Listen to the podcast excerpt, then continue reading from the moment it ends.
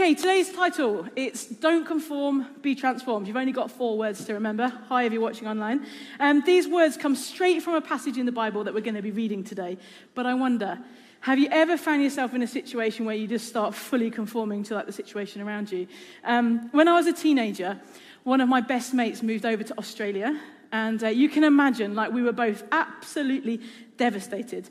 And uh, to make it all a little bit more palatable, uh, my parents agreed that I could go on my own as an unaccompanied minor to Australia for a month during school time whilst I was studying for my GCSEs. It was amazing.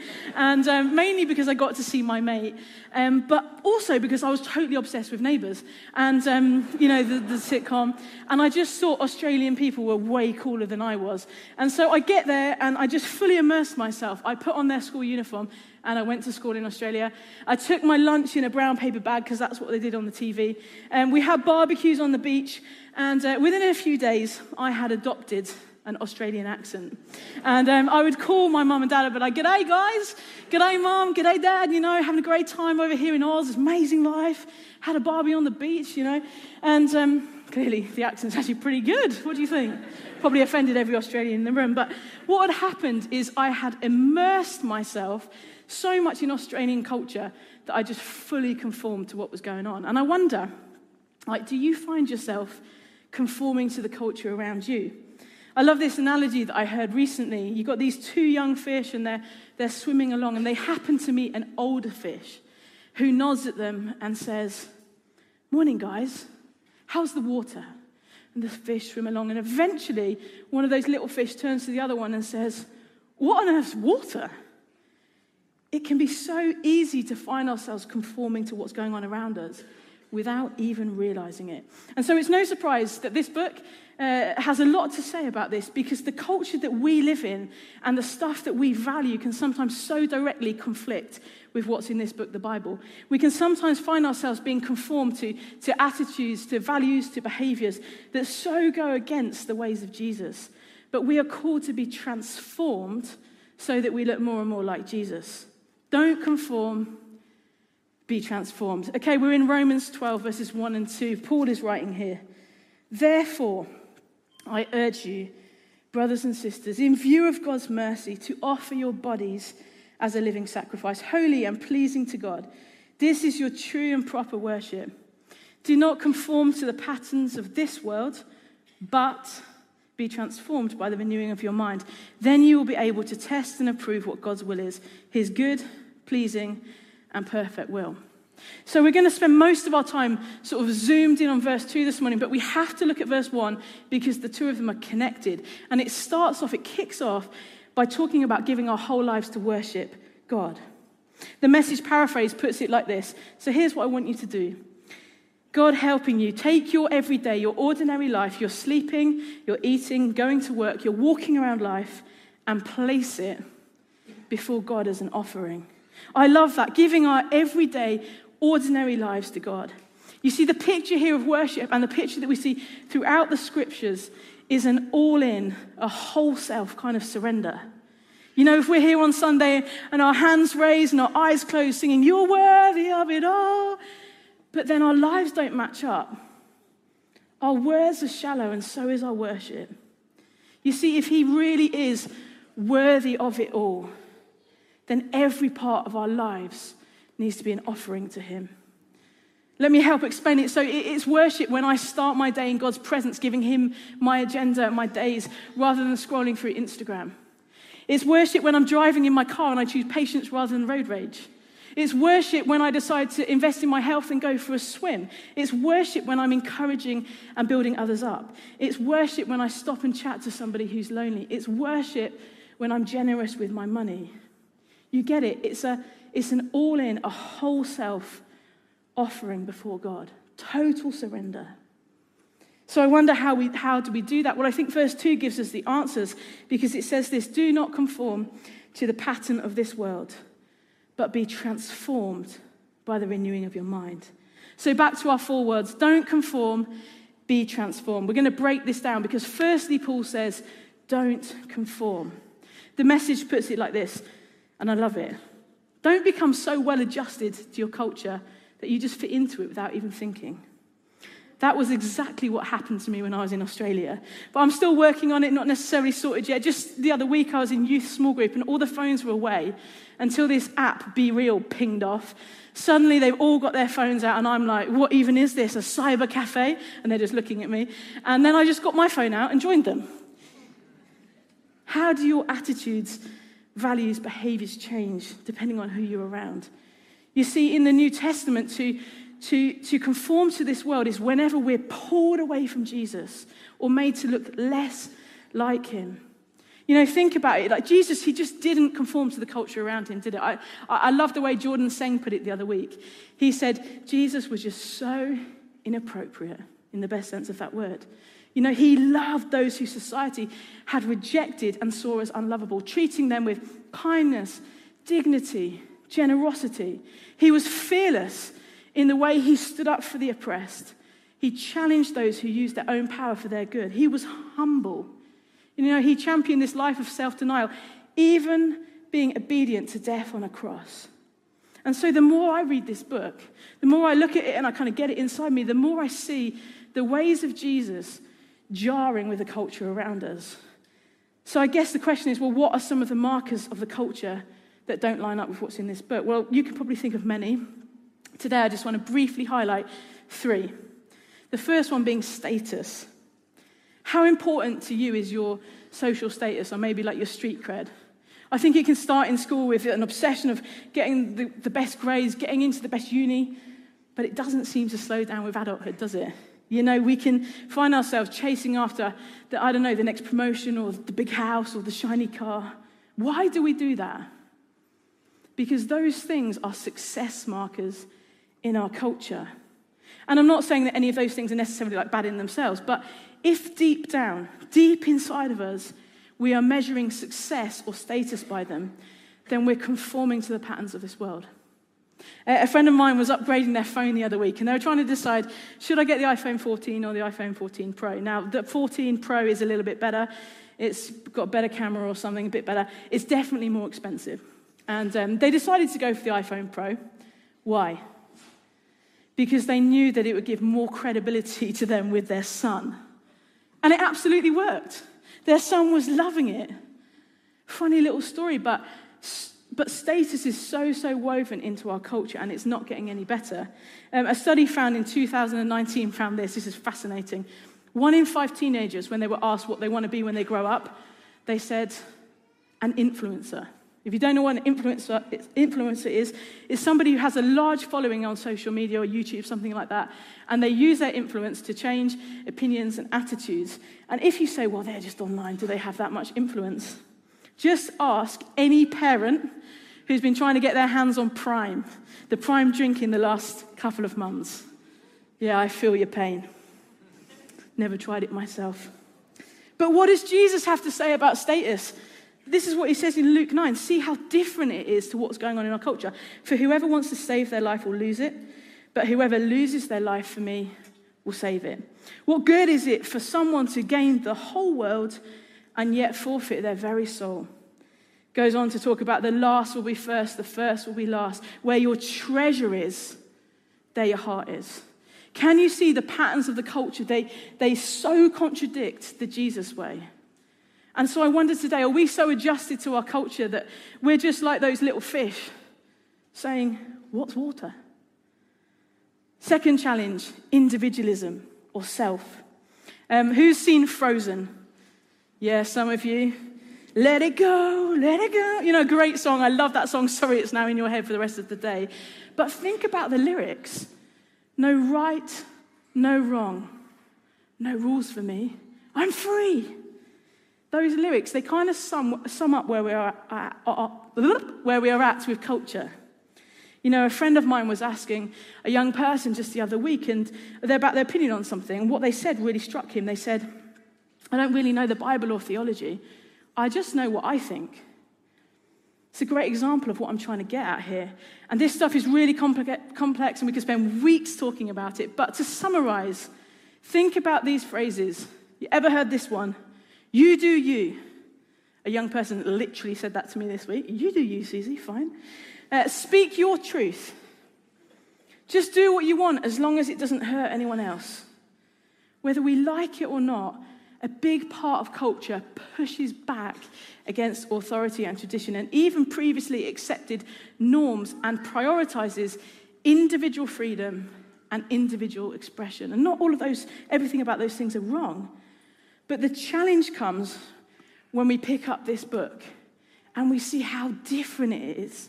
You see, Jesus didn't say, when I read the scriptures, he didn't say, Susie, you are the way, the truth, and the life. Imagine if he did, we'd be in trouble. No, he said, he said, I, I am the way, I am the truth, I am the life. You see, the biblical narrative is one in which we don't get to define the truth. And if anything, often the truth of the gospel, it confronts us in the way that we might perceive the world. Markers of this culture, status, self, and the final one I want to look at before we talk about how we get transformed is online consumption. Put another way, digital addiction. Okay, how long do you think the average person spends across media platforms and different devices per day? Quite a lot. Well, apparently, the average screen time of users aged 16 to 64 is six hours and 37 minutes. You might seem shocked by that. It's not just a Generation Z situation. According to one study in 2022, UK adults spend five hours a day using screens that aren't work related. If anybody in this room feels judged or a bit nervous, you know, if somebody was to take a look at my phone and scroll through all the internet history, I'd have absolutely no problem. But if you started looking at all my different apps and how much time I spend on my phone, I would be embarrassed. And so this week I looked this morning. Five hours 29. Okay? A lot of that's work, WhatsApp, that kind of thing. However, it's not brilliant. It's not brilliant. If you cannot imagine life without your phone, social media, Spotify, YouTube, Amazon, whatever else, it's safe to say it's having an influence on you. And I'm not trying to paint a picture that everything about digital consumption is bad. Have you watched Race Around the World? I mean, I won't tell, shall I tell you? No, I won't tell you who wins, obviously. Amazing, watch it if you haven't. But we've got to acknowledge the more time we spend doing something, the more it is influencing us. And in some cases, it's damaging our minds. For example, some experts outside of the church, they are now recognizing there is a connection between prolonged social media usage and poor mental health. According to the Financial Times, the percentage of young girls who self-harm it increases significantly when they spend over two hours on social media, which most of them are doing. And so, for me, whilst I've never self harmed, I can relate to this. I remember uh, during COVID, I was living on my own. I was feeling quite isolated. And I find myself sometimes scrolling through Instagram, scrolling through, and I'd be looking at everybody else's life thinking, wow, my life's rubbish. And yours is just amazing. It just looks so fun. You're all hanging out together. And it would leave me just feeling like down. The sad reality is that they probably weren't having any more fun. They just took one second photo where it looked like they had the perfect family life. I was conforming to the patterns of this world, and it didn't lead me anywhere good. So, where have these things left us? Self, status, digital consumption. I think they're just a few of the markers of our culture. As I say, we could go on and mention more. But cultural values are all around us. They're in the water in which we're swimming. They're in our workplaces, our schools, some in our homes, present in our church, in our mindset, and they're forming us. They're forming us. And if we're not intentional about it, we're going to end up conformed to the patterns of this world where we value status over service, self over others, and consumption over contribution. And I don't think it's a total coincidence that our society's in a lot of pain. You know, loneliness, self harm, mental health, those stats are off the record. Anybody feeling depressed? But there's hope. There's hope. Like, there's hope for you, there's hope for me, and there's hope for the world. Because the amazing thing about this passage is it doesn't leave us in the challenge. It doesn't just say, don't be conformed to the pattern of the world. It says, but, a massive but in there. Be transformed by the renewing of your mind. Be transformed. So, what does Paul mean by that? Well, in short, he's talking about our mindset, our perspective, our worldview, what are good or bad decisions to make, the framework for what we deem as valuable or purposeful in this life. Paul is talking about an inner transformation, an inner transformation that works its way into action. Be transformed by the renewing of your mind. So, how do we do this? How do we do this? Well, I'm no brain expert as you can probably tell. But I do know that different parts of the brain, they deal with different areas of our lives. And so if we're thinking we've got an old school flip chart going on here, just wheel this in. There we go. If we think here, just flip this over. What we've got here is a healthy brain. Okay, a healthy mind. This is a transformed mind.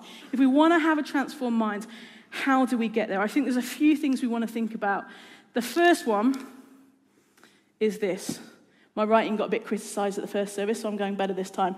Focus your mind on Jesus. Focus your mind on Jesus. This is number one. Let's give it a little arrow to a healthy mind. Listen to Paul in Corinthians, he says this And we all who with unveiled faces contemplate the Lord's glory are being transformed into his image with an ever increasing glory which comes from the Lord, who is the Spirit. And although Paul is talking about us being transformed in our minds, it's not something that he suggests that we do on our own. We aren't transformed just by our own efforts. It's firstly a work of the Holy Spirit that He does in us, but we can play our part. We can posture our minds and our hearts focused on Him. Focus your minds on Jesus. Some time ago, I was, um, I, was, I was struggling with some self image stuff, and it was affecting me personally, and it was affecting me as a leader. And it was especially bad when I was standing on stages like this, and my mind was just filled with a whole bunch of narratives. You know, like you're not good enough, you're not sorted enough, who do you think you are? You got all these insecurities. And what was going on was I was gripped by shame.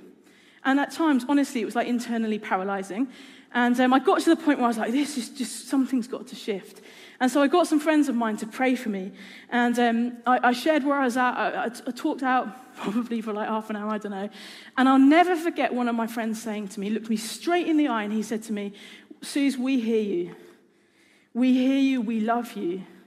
But most of what you are thinking in your mind and what is coming out of your mouth right now is absolutely not true. It's lies. You're being deceived. You see, what was happening is my mind was being conformed to the patterns of this world. You need to be, you need to look a certain way. And as they started to speak truth, and as they started to pray for me, it was literally like God was rewiring my mind. And of course, you might have noticed I'm not necessarily sorted yet. But I'm learning to, to, to run to Him with my stuff and allow Him to renew my mind. So, if you want a healthy mind, if you want to be transformed by the renewing of your mind, where do you need your mind renewing? And are you going to run to Him? Okay, number two. Where should we put it here? Number two is know the big story. Know the big, oops, big story. Put the arrow in. Okay, that's number two. Let's go back to Philippians. Paul is saying this description of Jesus. In your relationship with one another, have the same mindset as Christ Jesus. We're encouraged to have the same mindset. And Paul goes in, in that passage, he goes on to talk about Jesus' life, his death, resurrection, the ascension.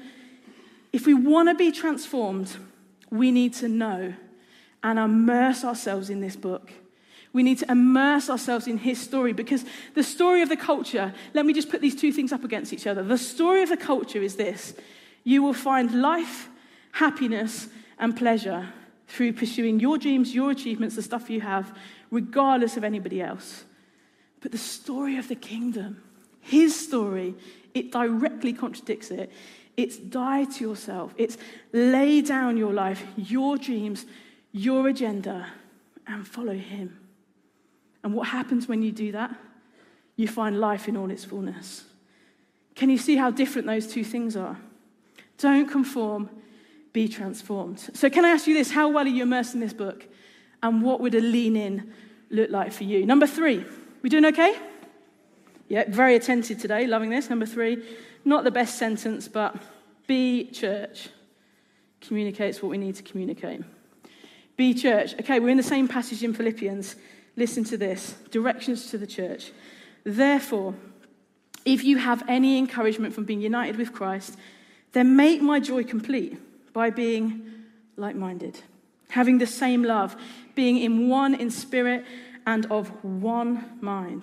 Do nothing out of selfish ambition or vain conceit. Rather, in humility, value others above yourself, not looking to your own interests, but to the interests of others. Fascinating.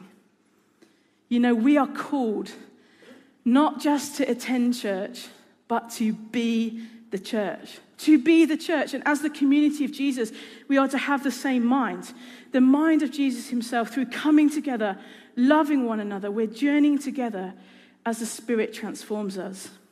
Can you see how different that is to what's going on with individualism? You know, we're not called to be isolated Christians doing our own little thing, but a community of Jesus followers. That's what I experienced that night when those friends were praying for me, when they stayed up late into the night. I wasn't in it alone. I experienced them being church to me. Don't conform, be transformed. And I think digital addiction that I mentioned is interesting when it comes to this, when it comes to thinking about community, because maybe one of the reasons that we scroll and we scroll and we shop and we shop and we look at this and we look at this football or whatever until we fall asleep, some of us, is because we are looking for acceptance, to be heard, to have a supportive community, to have meaning, ultimately, to be loved. All of those things can be and should be found in the church. We are called to be the body, to be the church. So, how are you doing? How are you doing with being church? If you're sat here as an attender, we love it that you're here. Can I encourage you this? Lean in. Take a step to lean in. Maybe find a small group, join a team, not just for what you can get out of it, but what can you give?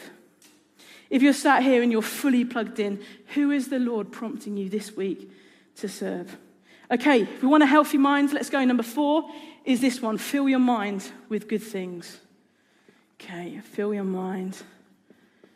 Fill your mind with good. Once I got um, entered into a handwriting competition, but seems my skills have slipped. Fill your mind with good things.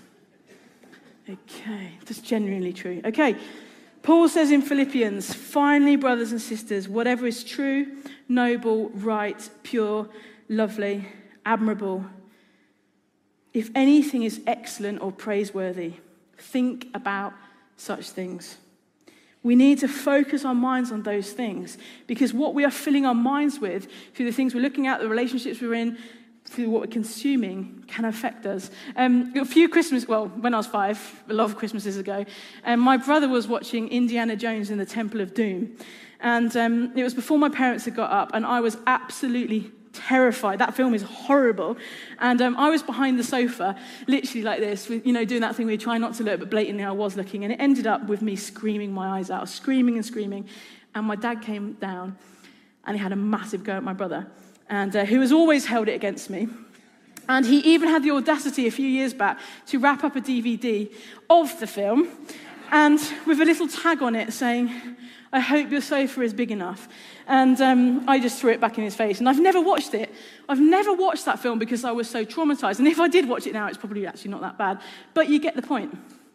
You know, what we watch and what we consume, it has an impact on us. And it can be super damaging to our minds. And I don't think the solution is necessarily just to say, well, I'm never watching anything over you or have to come off social media, although a detox might help. But I think it's worth asking the question if you want to have a healthy mind, and let's be honest, lots of us do, what are you filling your mind with? What are you filling your mind with? And it's not just about emptying your mind of the bad stuff, being like, I'm not going to think about that, I'm not going to think about that, I'm not going to think about that. It's about filling our minds with the good stuff. Imagine it like this you, have got a TV, and the TV is just always on, but in your hand is the remote control. So you can choose to zone into the anxiety inducing ch- channels. You can choose to just watch that all day, or you can choose to say, No, I'm not going to do that. I'm going to fill my mind with something else and flick and change the channel. That is what happened to me last night. I woke up at 4:28 a.m. and um, the birds were singing and I was not.